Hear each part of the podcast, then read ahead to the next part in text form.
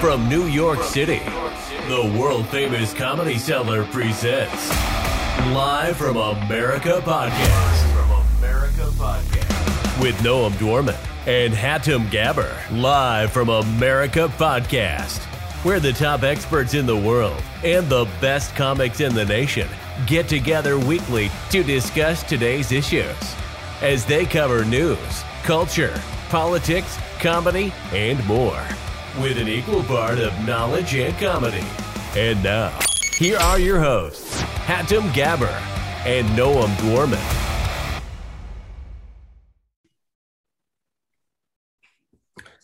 Hello and welcome to Live from America podcast. This is Hatem alongside me, the very busy Noam Dworman, the owner of the Comedy Cellar. How you do? I'm okay. How are you? Great. And uh, our good friend and very and a regular in this show, uh, comedian and author, very funny Dan Natterman is here. Hello, Dan. Tim, how do you do? And happy belated birthday. You just had your birthday a couple days ago, right? Uh, it was the 20th, yes. So that Yes, was a yes. week, uh, week and change ago. Yeah. How does it feel to be 30? Oh, if only, if only. But I tell you, when, it, it, when I turned 30, I thought I was old, but boy, would I love to go back there. and our guest of honor is Dave Pell, journalist and author. He is the founder of the Next Draft Daily newsletter, and his book is coming out, I think, in a few days, right? Uh, Yeah, Please November Scream 9th. Inside Your Heart, breaking news, uh, nervous breakdowns in the year that wouldn't end. It's coming out soon, right? Yeah, it's coming out on November 9th. So uh, Oh. I'm in promo mode. There you go. Welcome to the Unfortunately. show. Thanks a lot. Thanks for having me on. So your book, you revisit like stories from, I guess, 2020. That's the year that we don't want to. Yeah, well, I uh, basically I write this newsletter every day called Next Draft, where I sort of it's like a modern day column where I summarize the day's most interesting news, um, and then I link off to the full stories. There's ten stories every day, and then I link off to the full stories if people want to read those.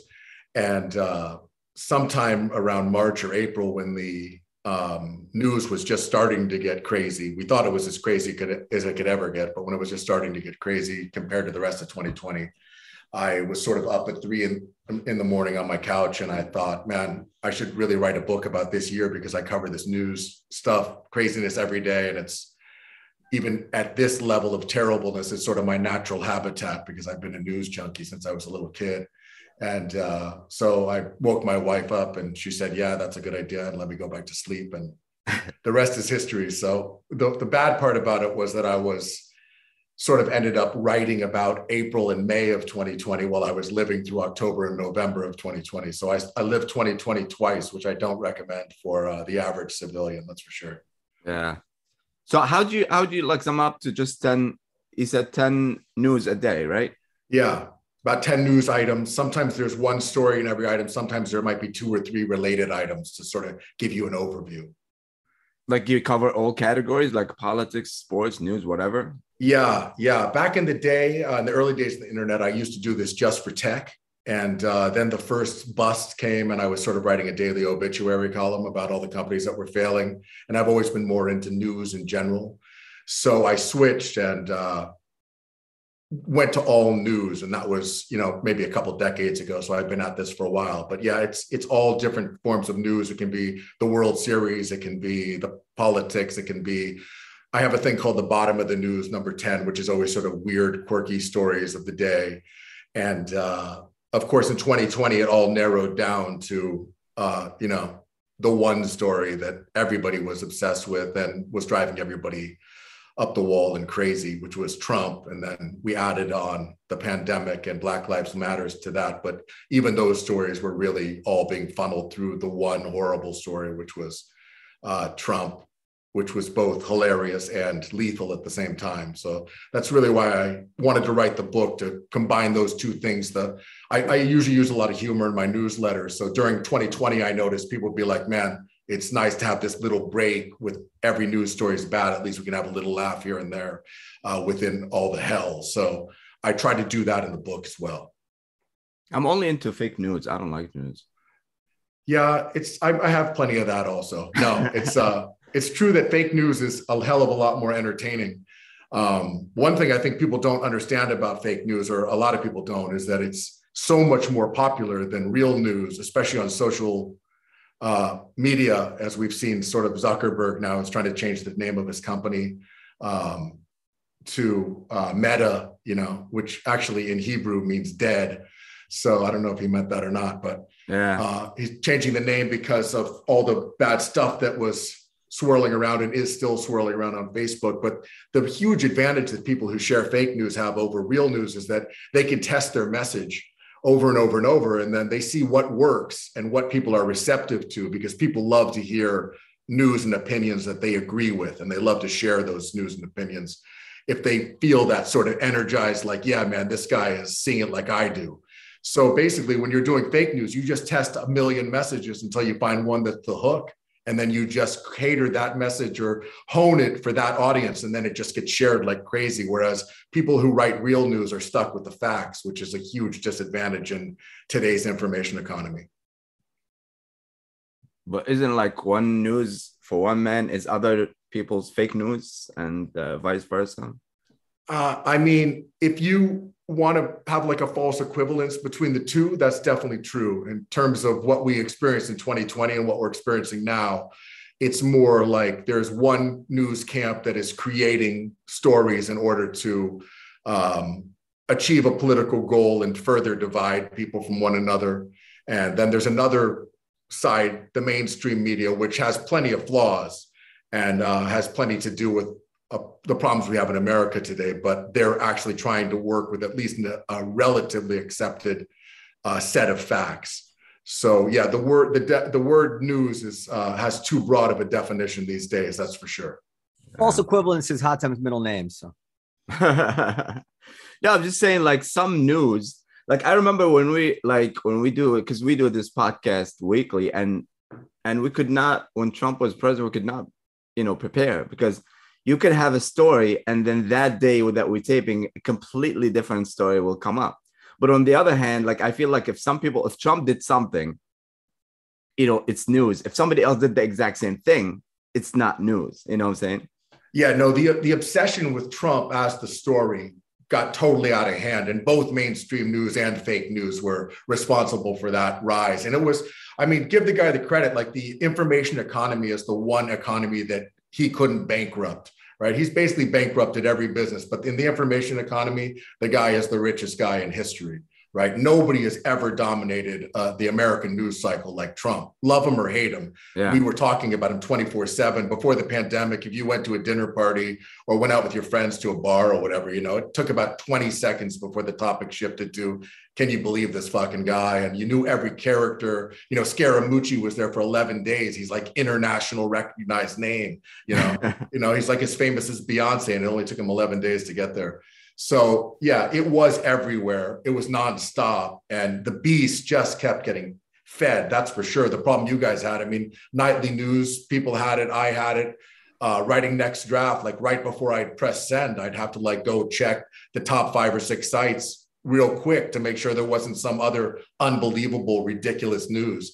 And the other thing that was amazing, you know, especially coming from the comedy side, like at least half of it was hilarious um, you know, it was terrible in the sense that it was costing lives and uh, humiliating America abroad. But there were so many parts of 2020 that were just relentlessly funny, or people would create memes and turn it funny, you know? So you look at these moments like the uh, Four Seasons landscaping charade where they gave that press conference in front of a landscaping place. It was like ridiculous. They were literally trying to overthrow an American election, and there still are. But it was like parody worthy and it was so comical. But the amazing part was that while we were laughing and we found that kind of stuff so just insanely funny that you couldn't even beat it at a comedy club, uh, another half of America was buying into it so much that they were willing to risk their lives and often die for it. You know, so that was the that was the really weird part of uh, 2020 where it was funny and the humor helped us get through the year for sure.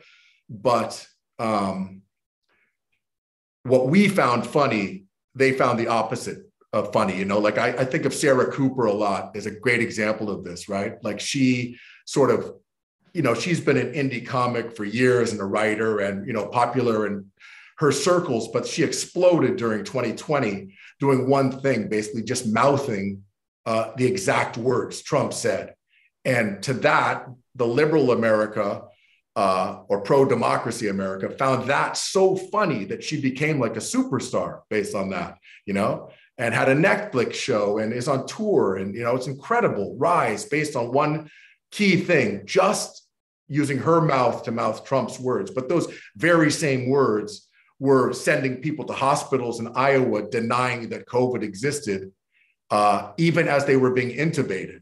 So, in a way, the humor was the area where we could really see the hugest divide in American culture. We were divided everywhere, but in that part, it was really incredible because we were cracking up, you know, when he said, Hey, let's put some uh, Lysol in our veins and see if that works. Like we were all cracking up, but half of America was like, let's order some Lysol and uh, the Dems are trying to kill us, you know? Sir, I, so, I got to tell you something. I mean, I, am I'm too exhausted, but you know, God forbid, I don't want to say, but he never said inject Lysol in yeah. your veins and half the country didn't think it was true. That's, that's just not true. Should I, should I pull up the actual quote? I mean, he said some dumb things and he, he implied about light in your lungs, and maybe he, he wondered whether there's a way to. Right. He, he, he didn't say Lysol specifically. That's true. I'm exaggerating. veins, and he didn't say in your veins, and he, half of America didn't do it. And the, the stuff that turned out where people, the story that turned about people, uh, uh, uh, where somebody was in the hospital for doing something with with disinfectant turned out to be false. And I mean, yeah, well, well, well the, I mean, the parent, I mean, the parent just, company. It's just not true what you're saying. It's just not true. Well, you're you're saying one example of the 30 minutes I said so far. It's true it wasn't Lysol specifically. He was talking about disinfectant, and he did say hint that it might be a good idea to use the disinfectant inside of you. He didn't say specifically inject. Yeah. So that's still pretty goddamn hilarious and pretty fucking ridiculous yeah. for the president of the United States to get there. And you could see his own people were like shocked at that moment. And he did also say maybe UV light on the inside could work. And this is in the middle of the biggest crisis in a generation. So my point still stands that half of America was laughing at that, and half of America was taking that totally seriously. And it was taken seriously enough that the parent company of Lysol uh, felt it necessary. Wait a second, felt it necessary to put out a comment saying, "Please never ingest our products." Well, you know, so, so they, so they people people put out all sorts of uh, disclaimers. So this, I looked it up, and by the way, I remember this at the time because there actually was a study that predates Trump where they were putting um, uh, disinfectant into one of these uh, aspirators, you know, that, that um, to see if if um, it would kill germs. This is pre-COVID, so it's not. Yeah, but, but, but, we're talking about look. So let me just read. The, let me just read the quote. Are we are, we allergic to the to the? Sure. No. He had uh, he. So he talked about the light. Um, it's we hit the body with tremendous, whether it's ultraviolet or just very powerful light, and we know that that there actually was a company that was developing a wand which could use ultraviolet light inside the body. And then he added, this is from NBC News. Then he added, I see the disinfectant that knocks it out in a minute, one minute. He turns to Birx, I guess.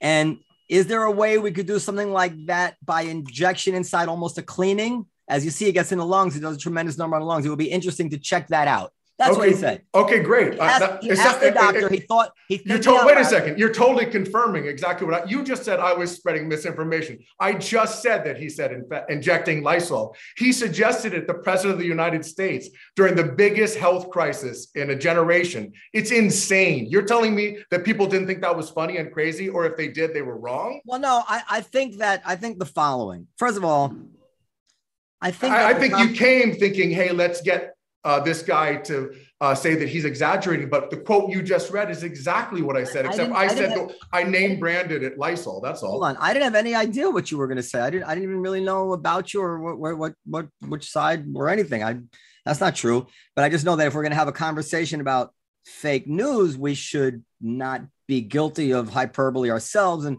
so I I know that he said something stupid. It was I knew I rolled my eyes when I heard him say it live, but he asked out loud, Is there a way to do this in the body, to use this directly in the body? He asked the doctor, and the doctor, he says, You should check that out. Now, this right. is, it's, I mean, and, and frankly, if, if I was sitting at a table with a bunch of people and I heard that this disinfectant, um, disinfectant work, and I asked a friend of mine, Hey, I wonder if there's a way, what would happen if they put that directly in the lungs, people people would say, it's probably too dangerous. Like it wouldn't it wouldn't be like rejected on its face. Oh, that's the dumbest thing I ever heard. As a matter of fact, people were putting um, you know, uh, uh, what do you call the uh, disinfectant you use on your hands? Uh, But he said it on live TV. um, It wasn't like people like were putting that in there. People Listen, were putting listen, that. Listen, very common that number people- one, number one, if he had said that around a table in private, it wouldn't be a news story. Number two, he's the president of the United No, States. no, I know, but wait you- a second. But he's also. I don't this want to is wait a second. I don't No, want to wait. wait a second. I It didn't finish happen. This thought. this didn't happen in, in a vacuum. This was part of uh, of thousands of lies saying COVID didn't exist, saying it would go away. All of them. Say have COVID been- didn't exist. He said a million times it would go away. It was no worse than Yeah, the but did he say it didn't exist? He lied about it when he Did knew say that it it was killing exist? people. Did he say it didn't exist? He he denied almost everything about it. Did he so say it didn't, you're he just say pretending- it didn't exist? Did he say Right, it didn't so- exist? He just said it wasn't harmful and we shouldn't wear masks, and that He said he, it wasn't re- harmful? He refused them. Well, Yeah, in he the said it beginning, was- in the beginning, he said did it was no more harmful. Harmful. Oh no! than the What, what, in the flu. beginning, In the beginning, he said it was a hawk. You know, No, no. remember? Yeah, he said it was a hoax for months. No, months. he didn't say it was a He hoax. said Yes, it he was a hoax for months. Come on. Yes, he did. Who joke. gets that quote? He I- said- This is just for argument's sake. This is Yeah. a bore. This is a Yeah. joke. He knows he did this. It was his political strategy to do it. Yeah, he That- still that did was that, and he, he said that the Democrats hoax too. He that's what he called it for million times. And we had people go to their deathbeds in Iowa, literally telling ER nurses, "Hey, I don't believe this. Is a Democratic plot. I'm no, I don't really have COVID." Okay, so boom, uh, this is the last thing. I'm, this is the last thing I'm going to say about this because I think it's just. It's just so I'm reading from the AP.com. It's not a not a left wing organization. AP, APnews.com. APnews.com. APnews.com. AP fact check. Biden distorts Trump's words on virus hoax. Democratic presidential nominee Joe Biden is presented presenting a distorted account of President Donald Trump's words on the coronavirus. Wrongly suggested Trump branded the virus a hoax. In fact, Trump pronounced Democratic criticism of his pandemic response a hoax. So, you know, I mean, you can say what you want, but in, in the context of complaining about fake news, I mean, you're setting I, th- yourself I think up. we all were living. I, I, at- besides the word Lysol, I have, haven't said one thing wrong today. You No, said- no, I don't think- You claim buy that. Trump said it, it didn't exist. You claim that you said that Trump said it was a hoax. he said it was a hoax. That does imply you it said- doesn't and you said exist. Wait Trump- a second. You Yeah. said that hoax, Trump, calling it a fucking hoax does imply it doesn't exist. no, he did a horrible fucking job. Hundreds of thousands of extra deaths were because of his shitty leadership. well, now you're changing the subject. No, I'm not changing the subject. You're pretending that one fucking word, Lysol, is in a vacuum. It was a constant string of lies and ridiculous comments and horrible things, both in terms of lying up for his political gain and trying to overthrow an election.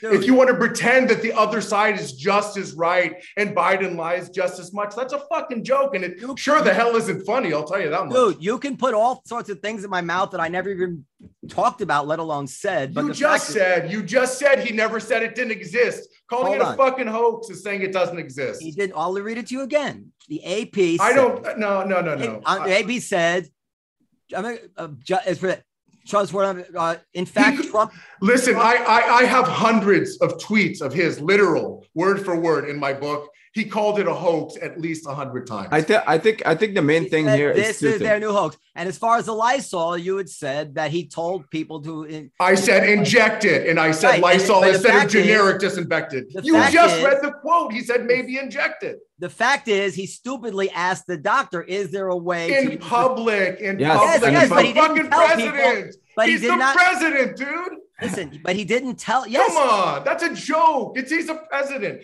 And besides, you're not listening to my main point was that half of America took it seriously enough to risk their lives. half the of other half thought it was a joke. half of America didn't inject Lysol. No, they didn't, but they took his commentary about Half- it being a hoax seriously enough that they refused to wear masks and they still refuse to get vaccinated. You, you know, And many- you know what's what's Hold what's on, hold on. This is this is just not true. First of all, Wrong. You're you're distorting what I'm saying. You're Uh, distorting what? I'm saying to make a point. Yes. at really. the beginning, Trump uh was Trump, Fauci, Trump, Cuomo, basically every per- official told us not to wear masks. We found out later, I was telling people to wear masks. We found out later that Fauci admitted that he did it on purpose because they wanted to sell uh, to save uh, uh, protective equipment. Um, then uh, uh, the, the uh, was who was it? Pelosi said, "Go out, don't stay home." Blah blah blah. So in this context, then you're. I mean, there's certain things you're saying are absolutely Right, you're right. sure you're When- talking about when- February. Later, Big deal. later Listen, on, dude, later I- on, I- Trump was saying "Free Michigan," and he clearly was uh, anti-mask, but Yes. he didn't. but the, um, but you can describe what he did without exaggerating what he I did. didn't. The only thing I, the only thing I've even had a hint of exaggeration is giving a name brand to the Yeah, disinfectant. I, th- I think it. I think He just to never clear things up. said, He never said inject. you just right? read it, dude. He said Yeah, maybe yeah. we should So try let's let's it. let's move on. And the Oh, one wait, thing, wait, so, if, so if I ask Hatem, You are not the president. You're just a guy on a podcast, dude. There's a difference. You really don't understand that? Is this a joke? He is the president of the United States, having you are Uh, jumping around from one thing to another. Right. Yeah, right. we can we can agree on what he said and then we can say that it's more it is less responsible for the president to say it than someone else and i agree with you but the fact is he didn't tell people to inject disinfectant he asked the doctor is there a way to do that Mhm. number one number two It was half a of great America- move. And and he didn't say covid was a hoax He said it a million yeah, he, times. he, said- he did well, say that. find me one time he said it because I looked up the I think we all were alive at that AP time. And the AP Listen, fact I'll, I'll, I'll do better than I'll send you a copy of my book where I have it quoted about 52 Oh, Listen, times. are- are you gonna? I mean, the AP fact checked this and said it was distorted. So what? What do you want from me? he said, You're talking about one Biden quote. He said it a million times. No, I'm Give me talking a about- break. The- the Anybody Trump- listening right now heard him say it was a hoax a million times. Come on. It's A silly million, to even a million times. Everything you said is say. Oh, is I'm like- sorry. I'm sorry. It was more like 72 times. You're right.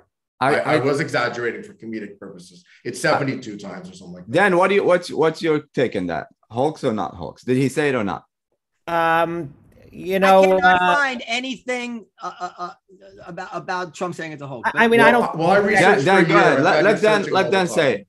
my Let Dan say impression, his opinion. my impression as a regular non-news junkie member of uh, society, I don't know. I don't recall him saying that COVID itself was a hoax. I recall him minimizing it, saying it'll go away. Um, you know, uh, He didn't say it's a not, Democrat not hoax. presenting it as urgent as as he should have, and perhaps encouraging certain people to not take it seriously. But he he did always say it was an invisible enemy. We're going to defeat it. In other words, he didn't say that there was no such thing as COVID, or that it was didn't exist. Is in, in my memory anyway. He did, he, but he minimized it in a way that was, I'm sure, no doubt, created excess loss of life. That's uh, as best as I can recall. Snopes.com says, despite creating some confusion with his remarks, Trump did not call the coronavirus itself a hoax. That's Snopes.com. So I don't know what else to say. All right, let's move on. All right. So let's move on. I like I, I like a little. I'm in uh, trouble. I'm in trouble for uh, for for trying to keep the record straight and for in in public. I'm doing the research. I'm not trying to hide anything, but I'm not going to sign on to something that is not true or nobody can show me is true. I just can't. do Why you why in trouble? Everybody's entitled to their opinion. Well, you because know? we have a I, we have an obligation on this podcast to, to to to not spread things that aren't true. so you you you said your point of view and you supported your Not a point of view.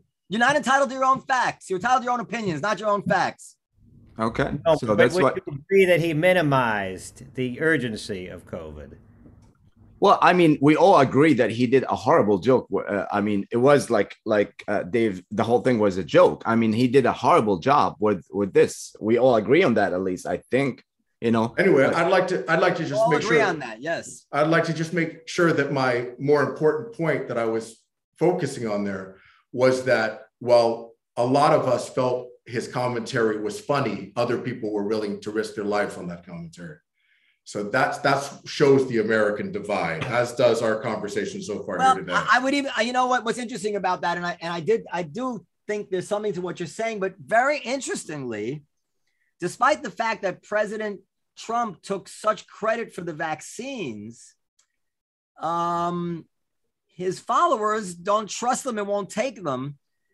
And you can't pin that on him. So what, what I'm saying is that there seems to be some correlation here, which is not causation, because for, put it this way, if Trump had been anti-vax, given what we're seeing now from his followers not taking the vaccine, I tried to say, listen, if I tried to say to you, listen, I know Trump's anti-vax, but that's not the reason his followers are anti-vaccine. They would be that way anyway.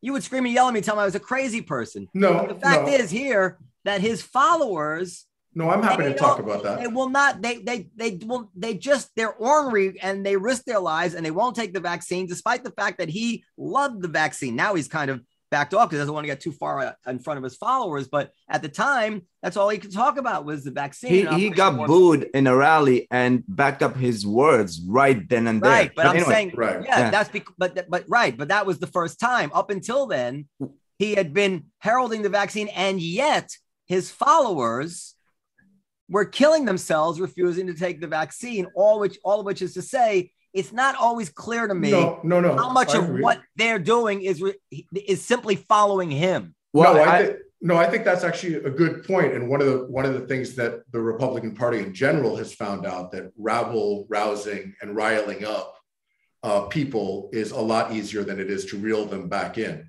So I, I used to teach high school. In my first semester, I sort of went crazy the first day trying to be the most liked, funny teacher or whatever and the whole semester was almost impossible to get the class to calm down and uh, behave. Um, so the next one teacher told me, know, it's a lot easier to start strict and then uh, let him out than it is to start sort of fun and be the fun guy and reel him back in. So I think you're seeing that a lot with Lindsey Graham. Also was at a uh, at a, a fundraiser event where he said, of course, you guys should take the vaccine, and even high high donor high value donors uh, started booing him and he sort of changed the subject. Um, I think the general move away from towards don't listen to the experts, um, don't, uh, you know, go ahead and protest your governor uh, for trying to keep you safe. That kind of stuff uh, lent itself to people being more likely to also be anti vax because it's hard to say, don't trust the government on masks don't listen to people who are trying to keep your kids home from school, even though they're doing it for their safety. And let's divide on every area that we can. And then, okay, let's all come together on vaccines. It's very difficult. I and I think also, also say, with the vac- with the vaccine sorry. thing, he never really just have like one speech just about the vaccine. It's like, listen, people, I took the vaccine. I think it's good. It's always a little thing, a little bit here and there. In the debate, in the debate, he bragged that they might have a vaccine before the election or before the first of the year, and they fact checked him as a liar. True. They fact checked him as a liar, even though they never asked the drug companies whether or not the vaccines were would buy would and they were available just when he said they'd be, and they fact checked him as a liar. And listen, I don't know what the answer here is because um, I, I don't I don't really understand this anti-vax thing. I think the government has a lot and the media do have a hand to play in the fact that they're not yeah, trusted. I, I, I agree. So they have been revising so and giving yeah. false information. I'll tell you another Fauci, thing another thing no in, in terms of what you're saying um, about um, the news and uh, the way people's uh, feelings get exaggerated. You know the news is much more likely to print a story about people taking ivermectin right? And there's enough took it that there was a shortage for horses apparently. Uh, horse dewormer uh, you know, they're much more likely to cover that story because it's crazy, right? And we're all going to share it on Twitter and Facebook and talk about it at comedy clubs or whatever. But the truth is, is that the people who are those people are not reachable in terms of pro-vaccine people, you know. But the truth is that there was a huge chunk of Americans, and there still are some of them left, that didn't take the vaccine because they were legitimately afraid of it. Uh, some of them didn't take the vaccine because they were concerned about uh, peer pressure in their communities from people who thought that, you know, if you're a good uh, conservative, you shouldn't take the vaccine and buy this nonsense. Uh, some of them didn't take the vaccine because they were worried that um, that uh, they would get fired from work for taking the day off from work. And one thing that never got reported in the news, or almost never, was there's a huge swath of Americans who, for some reason, believe that taking the vaccine means that you can no longer uh, sire a child. So, um, or have a child if you're a woman. So these types of misinformation that are out there, and it would have been so much better if the media had focused it. And I think I think a lot, on, on, targeting those people instead of these extreme I, things I, think, that uh, make a good story. I think also a lot, a lot to do with the period when Trump was saying the vaccine is going to happen, and everybody was just doing all these studies that you can never have a vaccine in that little amount of time. So because they're afraid that Trump is going to win and it's going to be it's going to take credit. So it's like, oh, it's impossible. Right. The, New, the New York Times study after study. Twelve years. The New York Times said it might take 12 years, nine Yeah. years, eight years. It was all Well, kinds. well, the record at the record at the time was four years, so it was just a, it was uh uh, you know you don't want to mix miracles with medicine, but it really was a medical miracle that we had it that Yeah, fast. No, well, it was a medical miracle, but Trump knew information on the inside. They, they had the vaccine on the drawing board, as it were, the, the following weekend from the time this virus was mapped. And Yes, and yeah, it's true. Seventy-two hours after Moderna got a sample of the that. That, that that that was unprecedented. And they, I mean, the, the media is is really uh, Well, it doesn't help when you lie a ton and then all of a sudden you try to say one true thing. Exactly. So I, So I, think a lot of people were like, entirely. you know, you just said the vaccine is impossible. Dan, what what's your thoughts on that? Because Well, I wonder whether he knew anything in terms of the vaccine or whether he just happened to guess right. Of course he knew. Of course no, he knew, he knew. He knew. Because if you knew any doctors, like I spoke to a lot of doctors that I know, and they like the technology that was used in the vaccine is just gonna be revolutionary in a lot of other things. You know, not But only. by the way, uh, you know, listen, the media is up and down, and, and, you know, it's all related to the stuff that turned out not to be true about Russia and this and that. But even ivermectin, you know, you said it's crazy. Now, believe me, I'm not taking ivermectin, but it's not crazy. There were many, many studies that were being done on it. They were using it in other parts of the world. Uh, when they call it horse dewormer, I mean, this is a pejorative way. It's it's conclusory. I mean, there's plenty of drugs which given which are given to um, animals, which are also taken by humans, but serious scientists were studying this drug um, and they don't do that unless there's some sort of indication that there's a reason it, it's not absurd right but i just i just want to make sure that a lot of times i feel um, like i'm trying to make a point about something and you're trying to catch me in something. I i am saying that the story about ivermectin was overblown by the media because it had a funny angle and it was the type of thing that would be shared. Instead the media should have been focused on the people majority of people who were afraid of the vaccine for one reason or another, or were misinformed and for one reason or another, and therefore weren't taking it. A lot of the reason that people didn't take the vaccines were because of the decimation of local news over the last 20 years. Because most of the time, the people you trust historically in America on something like this is the columnist who writes your local column and covers your kids' football games and covers the local uh, stuff going on in government. And then he says, hey, this is really important. Let's all get together and do it.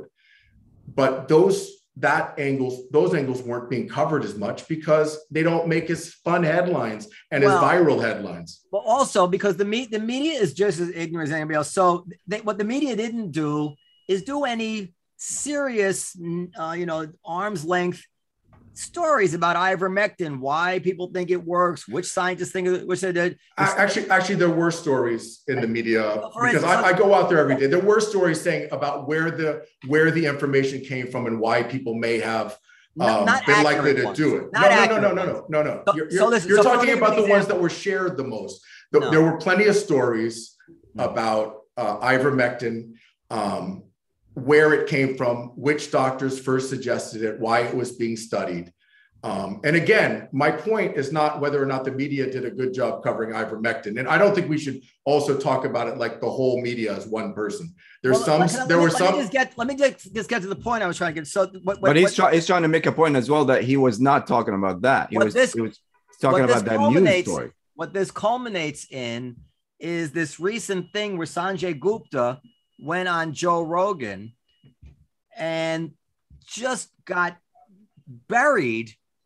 You know, just just looked ridiculous. I don't know if you heard it because he had never been challenged before. There is such a bubble where they view everybody who doesn't agree with them as a bunch of crazy people that when Joe Rogan uh, um, came to um, Sanjay Gupta with serious arguments and serious questions uh, that would, you know, suggest that, for, for instance, the vaccine maybe shouldn't be given to kids.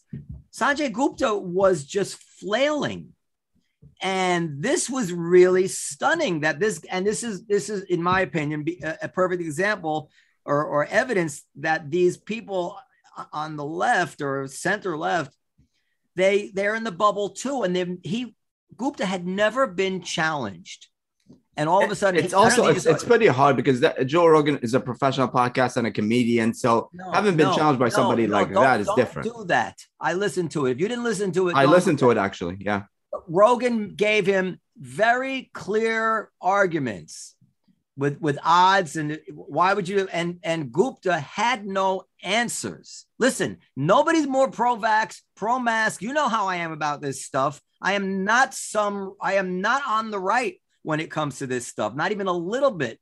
I'm I'm I'm I'm as I'm crazy about this stuff. But but I can't deny what I what I heard. And the fact is that that Gupta, I could have answered Gupta's question. I mean, I could have answered Rogan's questions. I would have had, I would have had answers because I'm engaged in debates on this stuff. I'm not surrounded by people who all agree with me.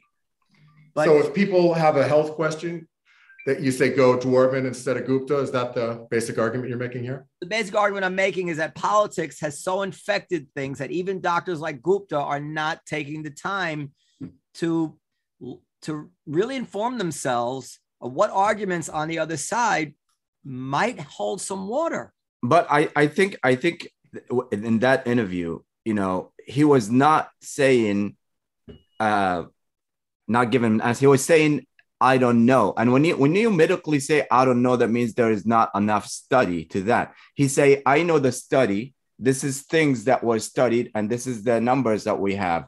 But some questions that you're asking, yeah, it's legit question, and that's what he told him. It's legit questions, but there's no study to support it, so we don't have answer to it.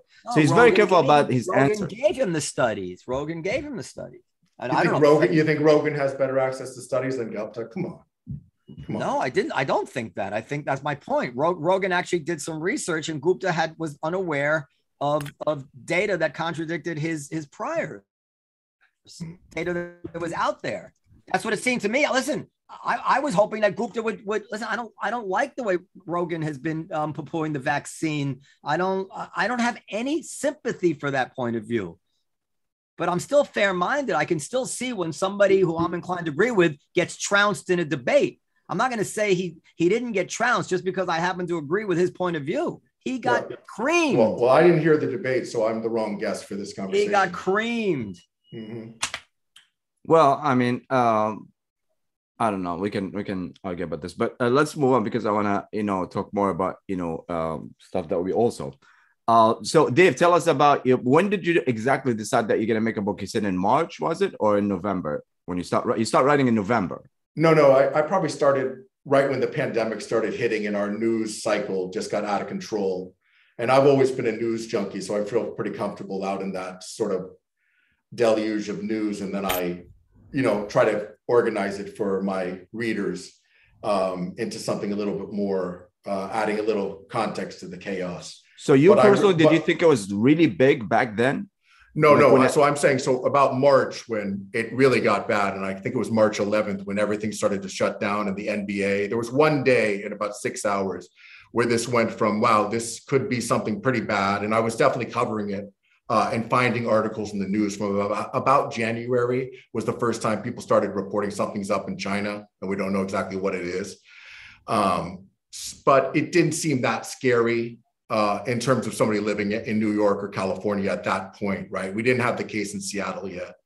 Uh, but it was really about March 11th when people who had pretty good data and people who had a hell of a lot of money to lose also um, sort of got scared enough to make it real. So the NBA went from canceling one game because one player had tested positive and there were actually fans in the in the arena at the time and the game just didn't start at, at 7 o'clock. And at 7.15 the pa announcer basically said tonight's game is canceled. We're sorry. We'll explain later. And everybody left. And uh, later that day um, adam silver came out and said we're canceling we're, we're suspending the season. And then many other sports leagues of course followed in the same. Um, that was the night trump gave a speech uh, about how bad it could potentially be and saying we're going to close off air travel uh, from certain countries. Um, Tom Hanks and his wife both got it and were in quarantine in Australia. And even up to that point, it's pretty interesting because I have a few doctor friends out here and a couple friends who work at the Pentagon. And we had a call and they were saying, hey, this is pretty real and we're about to shut down non essential travel for the military. So I was really pretty concerned about it by then. But this is like March 11th or so. You're late. And uh, thanks. And then uh, I'm I talking did- about I'm talking about for my personal safety, not as an international story. Yeah. And so even at that point, though, I was like emailing my school uh, saying, "Hey, I think we should really consider uh, not having school for a few days until we get more information about this." And even then, that Thursday, the next day, that was a Wednesday. The Thursday we had school, and by the Friday, it was almost absurd that I would have written that email because everything shut down. And there was actually a great article in the Atlantic that had come out weeks before that said by a guy named Yascha Mounk, who said, cancel everything. And he sort of predicted this was coming. Uh, this is how pandemics work. So, you know, we we talked about the media earlier. I think it's real. I have plenty of criticisms of the media, um, and there's a ton of criticisms of the media in my book, uh, especially 24-hour news. But I will say that certain people in the media, we can't look at it as like this one monolith. Certain people in the media absolutely nailed this story and were giving us incredible information. Don McNeil Jr. from the Times, uh, about three or four people from the Atlantic were predicting what was going to happen. And they really did a good job. A lot of those same sources did a good job when it came to the election uh, lies and the lead up to January 6th, predicting that would happen. So, um, but yeah, so about March is when I got really worried. About April, May, when we were all home in quarantine, and even my friends who aren't into the news at all, like Dan, and what is home again? uh, Sausalito.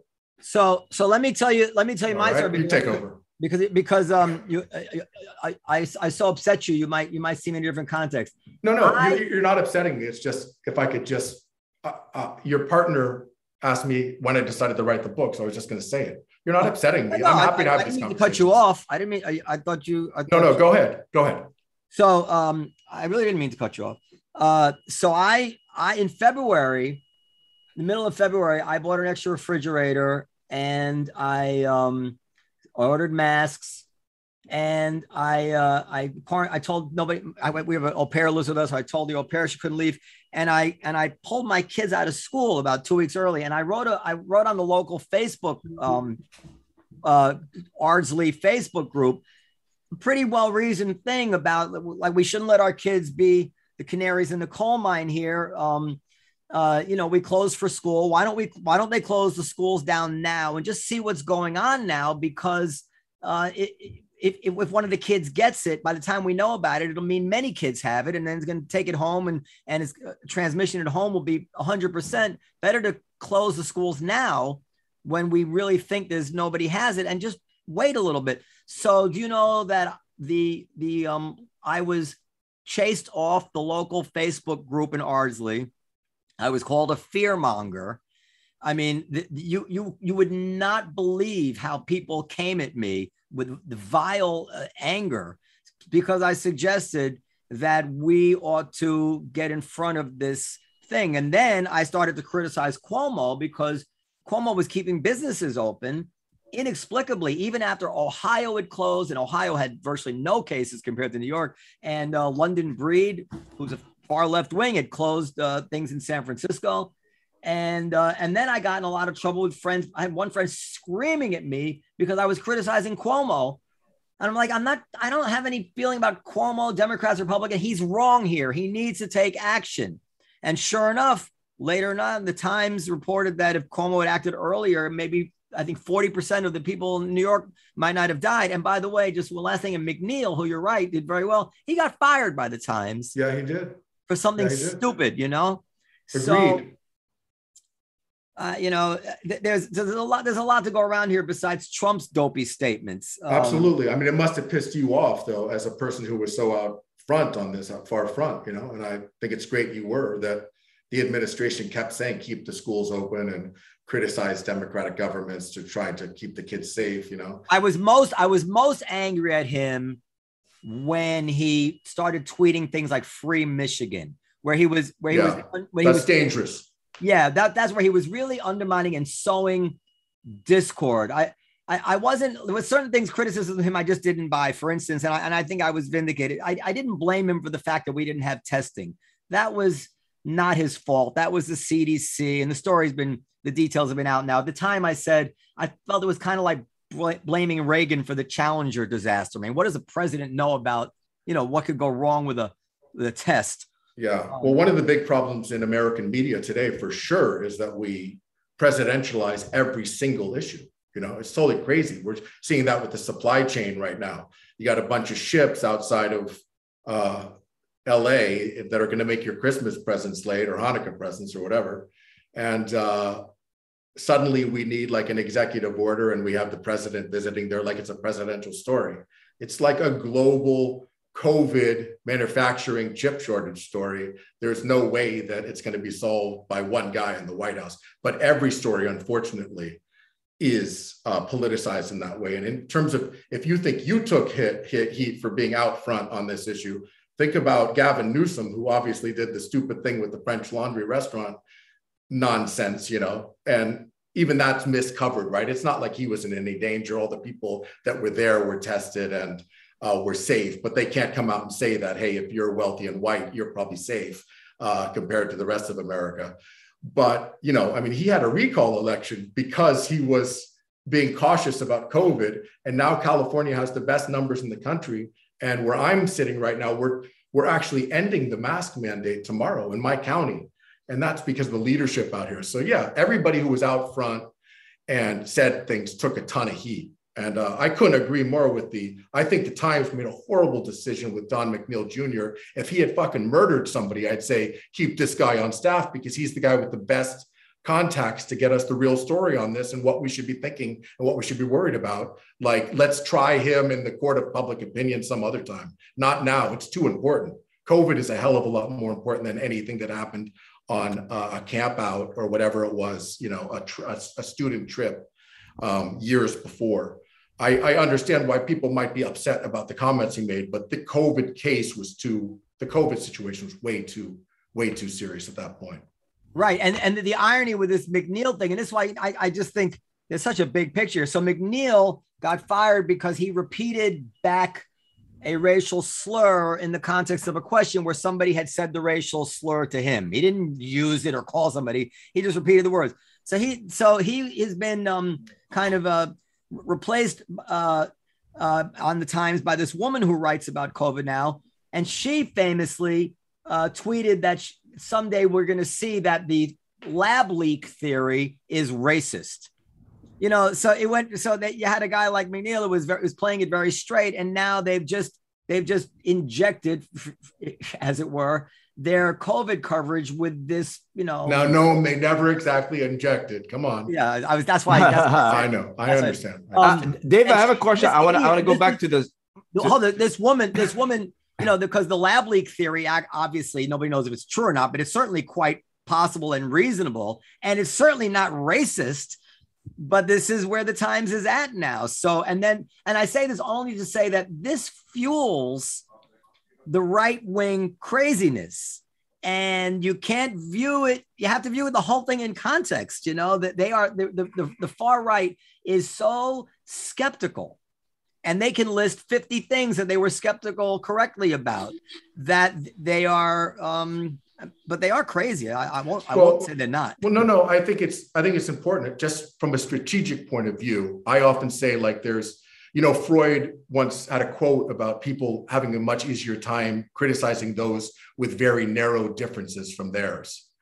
And um, you know, we're seeing that, and I think we do that way too much on the left. You know, that we're criticizing each other for these minor cultural infractions when right now uh, our democracy itself is under a certain amount of threat and we're still under the auspices of the big lie about the election and we should be all unifying around this huge issue because those issues are going to de- uh, result in actual law changes and uh, power changes in congress as opposed to these little inter-party or intra yeah inter-party squabbles. And i think you know one example where we're seeing that right now is in the facebook story. It turns out it's just much easier for people who are pissed to get mad at Facebook than it is to get mad at the bad actors who are actually creating the lies and spreading them on Facebook. Of course, Facebook, the platform, should do a much better job. And they put engagement over democracy and money over democracy. Yeah, of course they did. So does every other fucking internet company on the planet. It's just Facebook is the biggest and best at it. But You know, who broke the original Facebook paper stories? Wall Street Journal. So who's done more to uh, spread misinformation? Uh, Rupert Murdoch or Facebook or Mark Zuckerberg, right? But people don't, you're right, they don't get down one level beneath, right? And don't, doesn't every media site, major media site, try to keep you engaged, even if it's not necessarily the healthiest thing for you or democracy? Don't you get news alerts on your phone all day long? Even though that has nothing to do with you, why would I ever need a news alert about something that was happening more than 18 feet from me? Right? There's no reason. I'm not fucking Batman. What am I going to do? Go fly to the side of the a mudslide and save people's lives, or go fly to the side of the speech and argue with the president? No, I can find out about it the next morning in the news. I don't need to know about it right then. But news sites send out the notifications 24 7. Why? Because they want to keep you engaged exactly the same way that Facebook does. Even on the day that the Facebook papers came out, I got an email from Netflix saying, Hey, you haven't finished this show yet. Get back in here and finish and check it out and let us know what you think. It's like I'm even being told by Facebook, I mean, by Netflix, it's important for me to get back and turn. Well, it depends on the, on the show. What show was it? Yeah, it wasn't a good show. well, that's I mean, why. Okay, if it was like Succession on HBO, I'd be like, Jesus, what the hell have I been doing? I got to get back there, you know. Yeah. But it's just everybody wants you to do that, and the media has a has a role in this. The media wants you back on their site just as badly as Facebook wants you back on theirs. I'm not. I'm not. Don't, don't get me wrong. I'm not arguing that Facebook made the right decisions or that Zuckerberg's off the hook at all. But I will say there's a certain irony in the fact that the people who are calling him out on it publicly are either a little bit better, the same, or even worse in the case of Murdoch. Yeah. So I, I wanted to um back to the question I asked before. I really wanted to know where when did you start writing actually start yeah writing? yeah yeah so so march was the point where i thought i sort of woke up at three in the morning and i said oh shit this is a this is a book i should write and i didn't want to just lay out the year i also wanted to try to explain how we all became so addicted to media because I found that even my friends, like Dan, you said you're not in that new, the news that much. I have a bunch of friends who are like that, and they uh, they don't even read my newsletter, you know. But by the time we got to about April, May, they were totally locked into the news, watching the news on 24 uh, hour cable, uh, checking Twitter. I had people who had never used Twitter before. Now they're on there checking all the latest news. And I realized this is a two pronged story. It's one story about the pandemic and this crazy news year, and the other one about our personal relationship with media and how we all get swept up into it. And when I realized that, I said, I'm probably a, a, in a good position to tell that story and hopefully add some levity in there so it's not all glum. Um, so I decided to do that. So I probably started pitching it around to publishers and I'd say I got a deal around August. So I started writing. So during the last four or five months of the year, it was like writing today's news in the morning and writing last month's news in the afternoon. So when uh, you know, why did you decide? You know, I think Denzel Washington said it best when he's like, the news is like it's not about being right; it's about being first now. You know, uh, but uh, that's for the last topic that we're talking about. But I want to ask you, why did you decide to release it on November of um, 2021? And not like right away, not like. Uh... oh, sure, sure. Well, it just turns out in the publishing industry, if it was an, a digital product, I would have done ah, it sooner. It's just okay. this is about the fastest turnaround actually ah, that, oh, that they ever do. But he didn't do it um, in purpose or anything. I was thinking no, no. waiting for the winter or something like that. No. No, no, no. Just uh, that was about as fast as they could turn it around. Um, okay.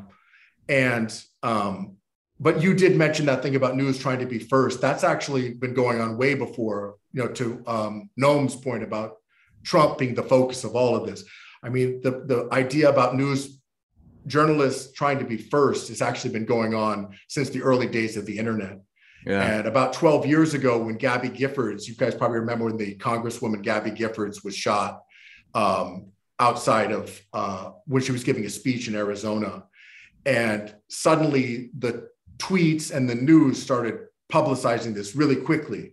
And you know, I admit at the time I didn't even know who Gabby Giffords was, but it was all over my Twitter universe. Other people also who didn't know she was, and of course, immediately the gun pro and anti-gun people started attacking each other. And right about an hour into the story, NPR actually uh, posted a story saying that she was dead. Uh, it turned out to be a false story, but it made it all the way to the hospital waiting room. So Gabby Gifford's family actually read on Twitter that she was dead before the doctor came out and told them that she was alive. Um, so, an NPR is the last brand that you associate with fast news, right? I mean, a, hmm. a, a suitcase bomb could be uh, set up in the village right now, and you know they'd be like, uh, you know, there's a million people dead and down by Washington Square Park right now, but we'll be back with more after this, you know. But suddenly, even there, the social media pressures even made them breathless enough to falsely report. And what's the point, right? You have to think it's not like there's some big financial gain by getting the story wrong or even being a minute ahead, right? And you know, there was just no benefit to racing that much, but we all race, right? We all race to have an opinion on social media. We all race to have an opinion on everything, even if we know nothing about it. Uh, and that bubbles up to the news industry um, and our discussions because the news is so overwhelmingly on Twitter because journalists use Twitter as a place to disseminate their work the Twitter discussion is often considered news. And you'll, if you'll notice, sometimes when you're reading the news and you say, hey, there's this trend about some topic, and then you click on the story and you realize what the trend is is three tweets that the journalist found. You know, that's not a trend, right? We would never, when we were kids, we have never would have heard a journalist from uh, your, you know, the Daily News or New York Times say, hey, we got two letters to the editor from a couple of quacks in Queens, and this is a trend, right? Yeah. Like a friend, a friend of mine used to be a, a, an editor of a major newspaper, and on Fridays they had calls to the editor, and on Fridays they'd like pick the craziest ones and have beers and listen to them and like joke around. Now those craziest letters to the editors are like viral tweets and viral posts on Facebook that are going crazy and it bubbles up because everybody's talking about it and now it's mainstream news hey this is something people believe right so yeah. it's definitely a troubling trend. Can I can make another little point before we go because I, I think it's very interesting. I'll, I'll, just share a screen here.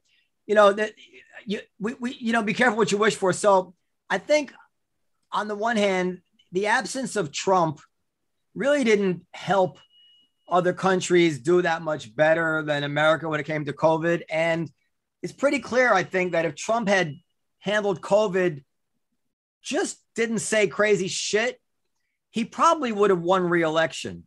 Hundred percent true. Yeah, Absolutely. Yeah. So, but and then so here's this here's this graph of, of COVID from 20. So here's I don't know if you can see anything. So here's right around the time that the election was November, right? Let's see. So, so uh, okay, Biden took over in January. So you can see here, it's pretty bunched up. This is uh, the U the U.S. was below England and very close to the European Union. This is per capita deaths. And of course, America, you can subtract from that the number that the New York Times attributed to Cuomo's mistakes as opposed to Trump's mistakes, whatever. So you don't have a real breakup. But here, since you, you, Biden, we should probably tell people that you're looking at 2021, just so listeners know what we're. Yeah, this saying. is 2021. Yeah. So I'm, I'm saying from the point that Biden took over. So, so as you see Biden took over now, you see the U.S. go up, up, up, and then now end up as the top country here, passing England, passing Italy. We're already past European Union. And of course, Biden is not getting the blame for this abysmal COVID performance, and, and, nor do I think he should. I think that our citizens, you know, are, are to, to a large extent they're responsible for themselves, and and America is not like other countries, and and it is what it is, you know. But this idea that everything that happened when Trump was president was Trump's fault, and nothing that happens when Biden is president vis-a-vis COVID is Biden's fault. It's so it, it, it reeks of bias. And I don't, I just never wanted to get on, on board with that. Yes, Trump made mistakes and maybe Biden's made some mistakes, but clearly countries with the greatest leaders, some of them at certain times were neck and neck with us. We all, we all watch it. It's just not clear that, uh, that it would have been all that different if Biden had been president as opposed to Trump way back when. I don't think there's a there's a, there's a strong case for that. But thank goodness, in a sense, if I'm right, because then Trump lost. So maybe it all worked out. That's all my that's my that's my yeah, counter. Yeah, my, I'm my not, contrastic not, point. Yeah, I'm not I'm not sure about that. Some people like Deborah Birx have said that uh, our response probably costs hundred thousand ish lives. But I will say that you know I'll take it. I will say that there was there's more to it being a president. Like we were talking earlier about presidents don't control everything, right? And there's more to being a president than just making the right decisions. There's also being a emotional leader at a time of crisis. Um, and you know, I remember I was walking about a month later after you sent your email to your, or you sent your Facebook post about your kid's school now. And I was walking with my son, and he was like, you know, we live with my mother-in-law so she's in her 80s so she was at high risk. And he was like are we going to be okay? When will school start? All this kind of stuff you know. And as a parent you know even if you don't know the answers 99% of the time it's like you just want to come up with a answer that calms your kids down and makes them feel better or whatever. But the truth is, is that none of us had answers and i didn't have answers. I don't know dude. I don't know if we're going to live at this point. I don't know uh, if grandma's going to be okay. I don't know if we're going to be able to see your other grandparents anytime soon. I don't know if you're going back to school anytime soon. And there was this moment where um, we were all sort of adolescents, like my son at that point, where we needed some kind of guidance. And if we had had a president at that point um, say, hey, let's put all this political bullshit aside, which I think all four of us can agree we should do, um, and come together against a common enemy, which is this virus, against America and humanity. Let's just lock arms, you know, virtually from six feet apart and get in this together. Not only would he, it would have been a totally different experience during the pandemic. It also would have been, um, he would have won re-election and we wouldn't be yelling at each other right now, even though we basically agree. Um, you know, this anger that you know i admit i feel too as part of this political discourse that's like every moment is an opportunity to divide us further instead of every moment being an opportunity to say hey man we're all facing something a fuckload worse than a trump voter with an american flag and a pickup truck you know and part of the big problem i will say is also that you know there's a caricature by both sides that's been created of both sides. And I've never met a person in real life that I'm as angry at as the caricature of a Trump voter. But when I am actually, I used to coach Little League with a local sheriff who I'm sure voted for Trump and was always packing heat. And I'm like, you know, what the other side would call a liberal snowflake. And it never even occurred to me that I wouldn't like him. We were like great friends because we cared about something more important our kids winning the fucking baseball game, you know? So that's really the big loss i feel that it started in march and it continues right till this day. We had a crisis. We could have said let's kick some ass you know? My parents are both holocaust survivors. When the nazis stormed their village all the jews didn't look at each other and say hey you uh you're fighting the nazis wrong and you're fighting the nazis wrong it's like hey man let's try to protect each other we have a common enemy that's a little bit big bigger than our minor differences between each other. And we had that. We had that moment in 2020. And that's why it was such an important year. And we lost that opportunity to come together on an issue that would have undoubtedly saved some lives. How many lives is is it 10 lives? Is it 100 lives? Is it uh, 10,000 lives? 100,000? Any either whatever it is, it it counts, you know. Mm-hmm. And we we should just be if there's a way for people to actually interact and be with each other, then most of this bullshit that angers everybody would go away. Because it's almost impossible to create a caricature of somebody you know, right? Nobody can create a caricature of your neighbor that you're going to buy into because you see them every day. You're like, the guy seems pretty cool to me, man. So, you know, once you have people separated, like we're so separated and bifurcated as a society right now, we have almost no geographic interaction at all with people who see things differently than us. There is there is one other. I, I agree with everything you said. I, I I I strongly agree with everything you said, but I, I do want to make one last just like little uh, nettlesome remark. It not doesn't mean I don't agree with what you said. It just you know, but the Sweden, which never locked down, right? Sweden, which was uh, taking a lot of flack. If you can recall from, I, I can share it again um, I, I no, I, you don't have to share it. Everybody heard Sweden getting flack. Yeah, but I hadn't um, I hadn't checked in on this for a while. Oh yeah. Look how so Sweden took the Trump approach, or what Trump the Trump what Trump wished would have been our approach, and it it did work out for them. Meaning that it, I'd have to be honest and say, well, you know, it's not as if a policy which didn't lock down, which depended on people to be responsible on their own, is uh, re- couldn't work or is ridiculous. Sweden had these flare-ups early here. They were they were ahead of a lot of countries. But look at look how far below they are the rest of the European Union now in France. Who would have thought? And added a much lower cost to their day-to-day Yeah. lives. Yeah, right? Sweden is, is different geographically, like in many ways. They just Well, much, so, much you're, you're correct, Hatem, but so are parts of this country that resisted the lockdowns. Right, but those parts have the highest cases here. I, I agree with you that Sweden was criticized early on. Uh, they're a completely different society. Also, one of the reasons why Sweden didn't have to do the, uh, uh, you know, the government mandated lockdowns is because they made the lockdown suggestions, and most people followed it. You know, it's like I went to Japan about ten years ago, and every person on the subway that was Japanese basically was wearing a mask, except, and here we were American visitors. Like, I wonder why all these people are wearing a mask. You know, they had the bird flu before, and they were said, "Hey, man." It's probably a good idea to keep yourself and others safe to wear a mask. Now, of course, they ended up having a terrible COVID crisis, as we saw during the Olympics. But cultures are completely different, you know. And and the point is, is that whatever we did right or wrong, screaming at each other and trying to get political gain out of it wasn't wasn't the way to go. And I think if we look at in terms of the media attacking a president, I mean, Biden, it's true, has not been attacked as much over COVID because at least he's saying the right things, which is go get vaccinated and follow the rules. That's why he's not getting attacked that much on that. But he has been getting attacked like crazy. Look at Afghanistan. It took his his approval ratings are lower than Trump's were a lot of the time, and it a lot of it has to do with uh, a lot of it has to do with the Afghanistan pullout. Now, every voter in America, or mo- a huge majority of Americans, thought we should pull out. Uh, even a huge majority of vets thought that it was time to pull out. And everybody knows that if you pull out of a losing war effort, it's not going to be pretty or clean, right? So then we have that. I don't know if there was much of a constituency that wanted him to pull out in that way. No, no, no. Americans- I'm not saying that he did a perfect job, but there would be nobody in the military who would suggest to you that you'd be able to pull out and it would go well in terms of no casualties.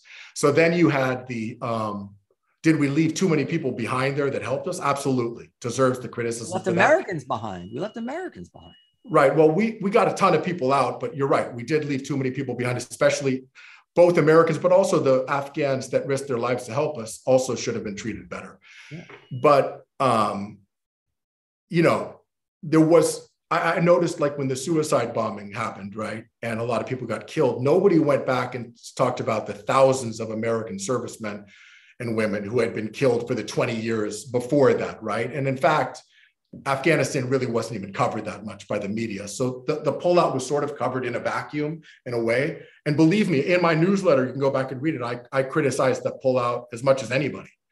Um, it didn't make any sense, right? The the um, Yeah, but the media, the media, as as a as an independent thinker, I find the media to be corrupt. The the the, the I think I think it's just not safe to call them uh, to treat them as a monolith any more than any other political party. You know what I I mean? just like just like people who didn't get the vaccine, it's not productive to pretend they're all the same. No, what, what, what, I mean by that is, I mean, Fox News, MSNBC, we we know that they are they live in the world of either uh, wearing their bias on their sleeve or actual dishonesty. Um, I think Tucker Carlson, Tucker Carlson has a lot of deaths uh, on his hand, as far as I'm concerned, maybe even more. Yeah. Trump. Um, I wonder. This is just to digress. I wonder if we'd have this anti-vax movement if not for Tucker Carlson, but I could be wrong about that. But No, I think it's a huge factor. Yeah. But you know, just in that little, if you zoom in on, on so so a politician says the right thing, they say emotionally soothing things like Biden does or like Cuomo did, and you know, we as citizens we're moved by that, but the media is not supposed to be moved by that, and just the way they, you know, went for Cuomo. Despite plain evidence that he was making tremendous mistakes simply because he had a very nice bedside manner and they couldn't bear to have another villain take up any of the oxygen when they had it was all on Trump. It's like, well, this. I mean, well, they changed their mind, that's for sure, on him. Well, they they they changed their mind way, way, way after when Trump was gone, and not, and there was a sexual harassment thing, and you know, yeah. but I mean, it's just it, it's just disappointing. It, it- I mean, they, they just Look, look, it's disappointing that CNN, which purports to be uh, you know, a mainstream news site is also having one guy's brother interview him while he's the governor. It's insane, Yeah. obviously. Any old school journalist would be like, this is absurd. As soon as, as soon as Cuomo, as soon as they found out that uh, broadcaster Cuomo had given media tips to politician Cuomo, it's totally insane that he wasn't immediately fired. We live in a, in a universe right now where you get fired for accidentally jerking off on a Zoom, like Jeffrey Toobin did, as if the public humiliation wasn't enough, you know? Every fucking Jewish mother in the world knows the guy was whacking off to porn on Zoom. As if that's not enough, he also gets fired, even though the people on the Zoom call said, hey, it was a stupid mistake, but it was a mistake. And yet, uh, Chris Cuomo still has his job on CNN when he uh, advised his brother on media strategies during his scandal. I mean, it's of course that stuff's totally crazy, but again, it's not monolithic. Plenty of other people have been writing that in the media Yeah. Not and even covering that stuff right. I felt I felt bad. I, I don't, you know, the Cuomo thing is. I felt bad because it's not realistic to expect the guy not to help his brother. On the other hand, he shouldn't have gone to the meeting. But I think the real damage there is that the other people on CNN didn't want to get on the wrong. You know, people have personal relationship with Chris Cuomo, and and you know you don't you don't want to be out there chasing uh, Andrew Cuomo and exposing him when you have to see Chris Cuomo in the cafeteria, as it were. So it's an untenable situation to have the the um the governor's brother on the team, even if he didn't interview him.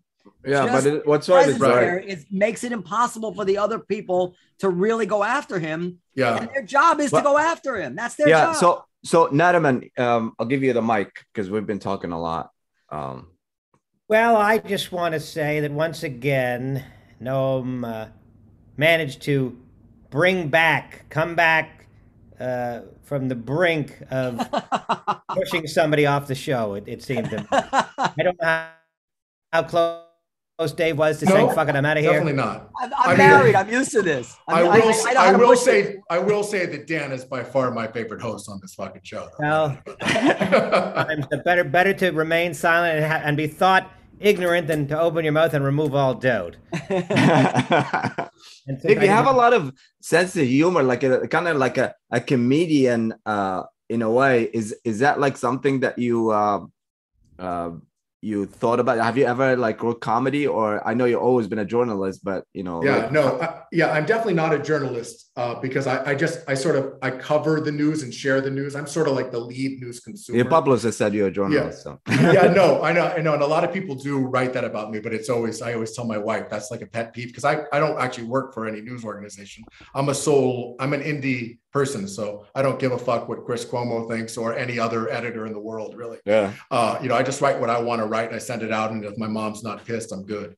Um, but yeah, I've, I mean, NextDraft, the thing I write every day really does have a ton of humor. So I, you know, when I make public appearances or whatever, I try to be funny. That's definitely the brand. But the area where I really worked on it the most um, is in my writing. It's took me a while to be able to remove all the writing ish stuff from it and be able to just have my natural voice come through in writing. You know, that was my 10,000 hours or whatever. Um, so that's really one of the main reasons, uh, even though it may not come over as well in, in this discussion, that I, I felt like I'm the guy to write the book because, look, there's no doubt that uh, during the efforts to overturn the election at January 6th, these were serious moments, very serious moments in American history. And there was and is a slide towards authoritarianism that is very real. Uh, we can debate about individual words here and there about hoax versus non-hoax and eject versus non-eject. But there is a, a organized effort to devalue elections. There was a very organized effort to overturn a democratic election. And I feel it's important for people to understand that, not from just from my view, but um, both of my parents, like I said, were Holocaust survivors, and they were saying this to me for three years leading up to 2020. I don't know why people, my dad, who's far from a liberal, uh, I mean, he passed away, but he was far from a liberal and he survived because of violence and blew up trains and killed Nazis and is not a snowflake. But he was telling me for years, I don't understand why people are on the streets, man. These this type of speeches that Trump is giving sound just like Hitler when I was a kid, and everybody laughed up, laughed it up back then and said this guy's a clown. So because of those warnings that I was getting from my parents, who are part of a you know disappearing generation of people who have sort of seen the worst case of authoritarianism and fascism rise up.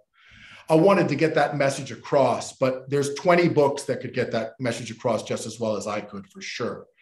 The difference is I wanted to try to get it across with uh, some of their humor and some of my humor so that there's plenty of sugar to help the medicine go down. I don't want to torture you with a book that's just like everything is hell and we're all lost forever. Yeah. I want to say, here's what's really important, and we need to focus on it. But hey, here's this other funny thing that happened. And it's okay to make light of something when you're having a pandemic. You know, what else are you going to do? You know, humor is a medicine of sorts. So that's really where the humor comes into it uh, for me, is trying to use the humor to make important messages more palpable.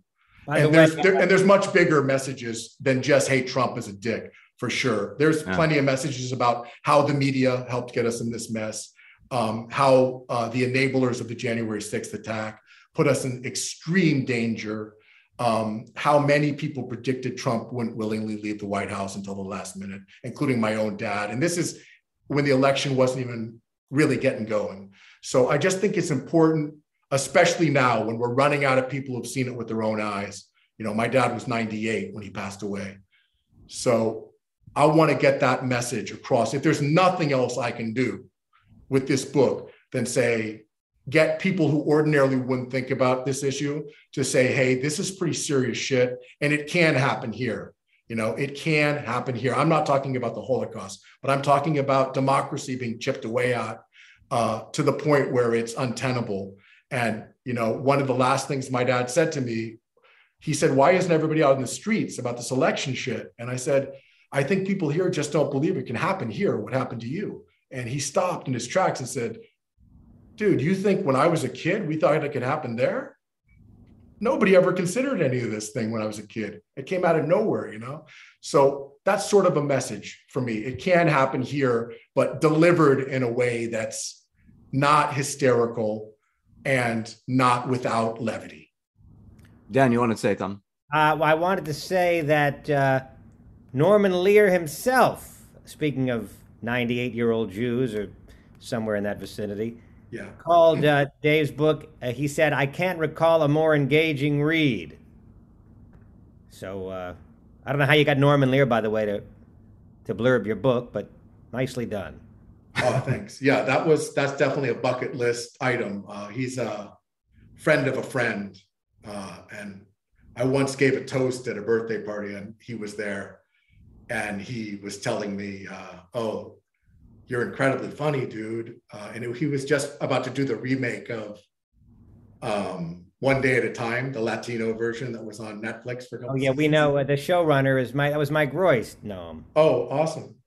Uh, uh, gentlemen, I, I, don't mean to be rude. I have to go because my kids are want to go trick or treating.